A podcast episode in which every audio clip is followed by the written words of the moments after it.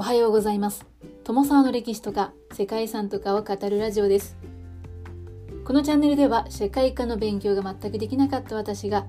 歴史や世界遺産について興味のあるとこだけゆるく自由に語っています。本日ご紹介する世界遺産は聖徳秘書山荘と外八廟です。はいこの世界遺産は中国の河北省聖徳市にある離宮です。中国各地の名所を再現した皇帝の避暑地で中華人民共和国国務院が風景名勝区条例で制定している国家レベルの風景名勝区として認定されているそうです。まあ、これに認定されているところ結構多いんですけどね。はい、そんな避暑山荘は北京の北東約 350km に位置している清朝皇帝の夏の離宮です。はい、まあ、清の時代の皇帝の夏の離宮ということですね。1703年の後期帝の時代から造営が始められて1792年の乾隆帝の時代に完成しています。総面積は564万平方キロメートルで、塀の全長は10キロメートルという広大なエリアに72の風景区が広がっています。このうち宮殿区では皇帝の執務や儀式なども行われていたそうです。そして円形区には人工湖であったり山渓谷などが配置されていて中国各地のミニチュア版ともいえる景観を楽しむことができます。中国各地の有名な楼閣を模した建物が並ぶ湖畔など満州族出身の清朝の皇帝が憧れた江南地方の風景などが再現されているそうです。外八廟は山荘の東と北を囲むように並ぶ寺院群です。清朝が尊重していたというチベット仏教の寺院群で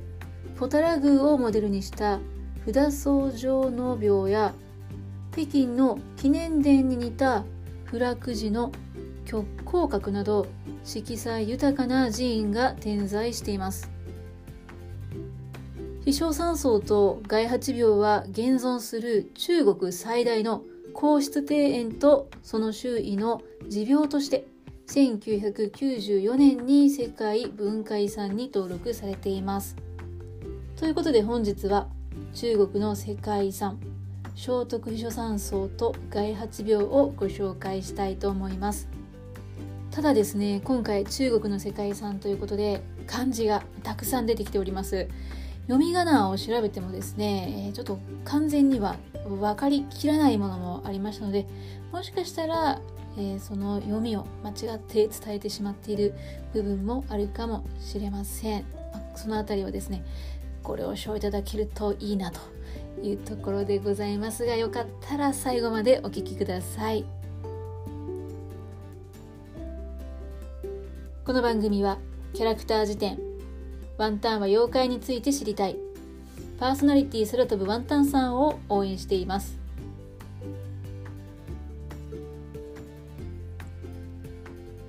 中国河北省聖徳市にかつての清朝の皇帝が夏の離宮として利用した聖徳秘書山荘があります。ここは中国で現存する最大の皇室御苑として有名な観光地です。この場所は周辺の気候が爽やかで山々とゆったり流れる川があり避暑地としては最適な場所でした。1703年清朝の後期帝が最初にこの場所に秘書山荘を造営しました。後期帝は清朝で最も栄えた時代を作った3人の皇帝のうちの1人です。北方の基盤を固めるため後期帝が当時大きな勢力を持っていたモンゴルの王侯貴族を北京に招こうとした際に北京は縁起が悪いという理由で来てもらうことができなかったそうです。そこで北京とモンゴルの中間地点にある聖徳にこの山荘を築いてここで北方の民族と会って外交を行ったそうです。その後聖徳秘書山荘は89年をかけて乾隆帝の時代に完成しました。この秘書山荘は中国のみならず世界に現存する皇室御苑の中でも最大の規模を誇るそうです。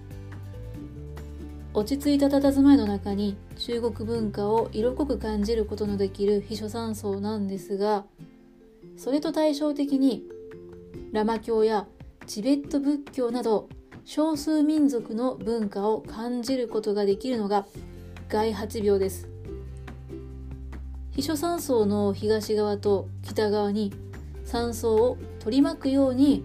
モンゴル族やチベット族が信仰しているチベット仏教の持病群外八病が並んでいます。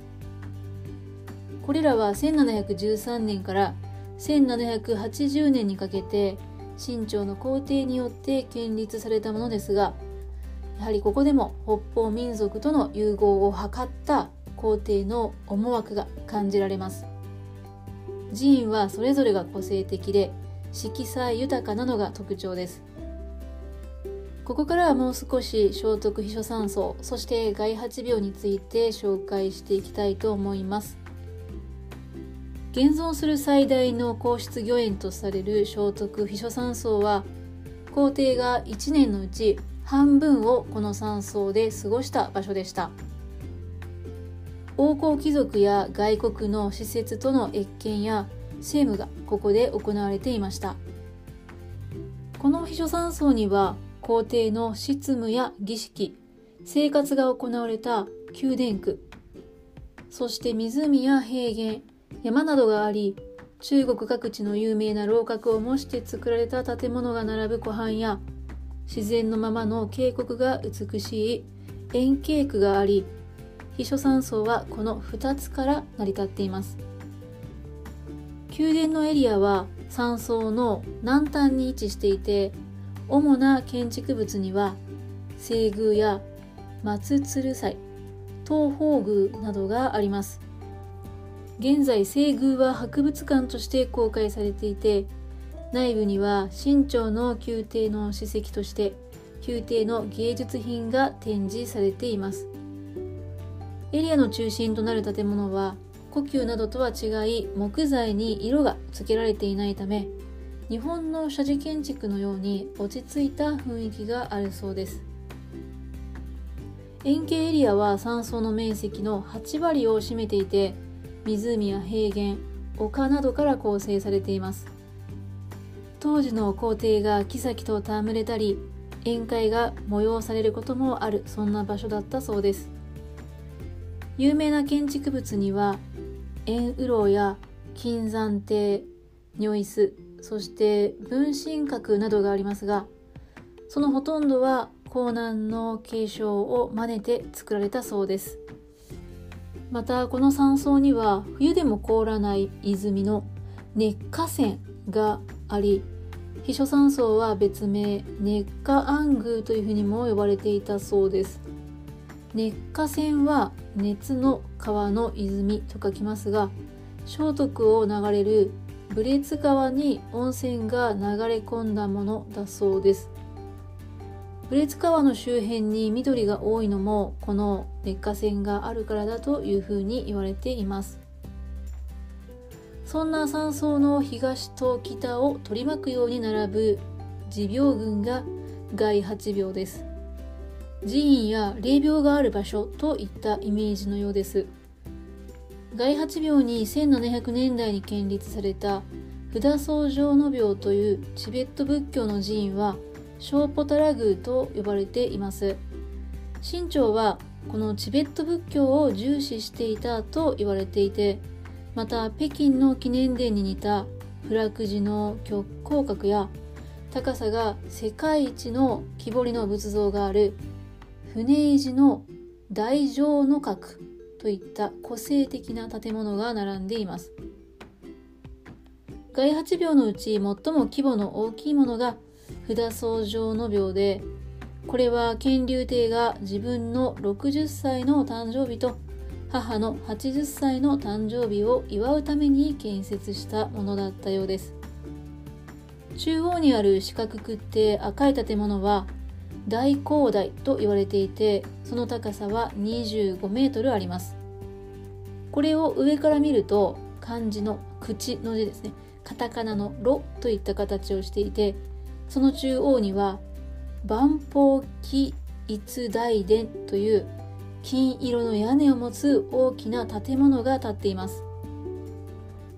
この札草状の廟に代表されるように外八廟にはモンゴル族やチベット族の文化が色濃く現れています。それぞれに個性的で華麗な建物が林立しているその姿は隣の秘書山荘の重厚で素朴な味わいとは対極にあると言われます。世界遺産聖徳秘書山荘と外八廟の魅力というのは中国の文化を味わうというだけではなくて少数民族の文化も同時に味わうことができるというところではないでしょうか。ということで本日も最後までご清聴いただきましてありがとうございます。では皆様本日も素敵な一日をお過ごしくださいね。友沢でした。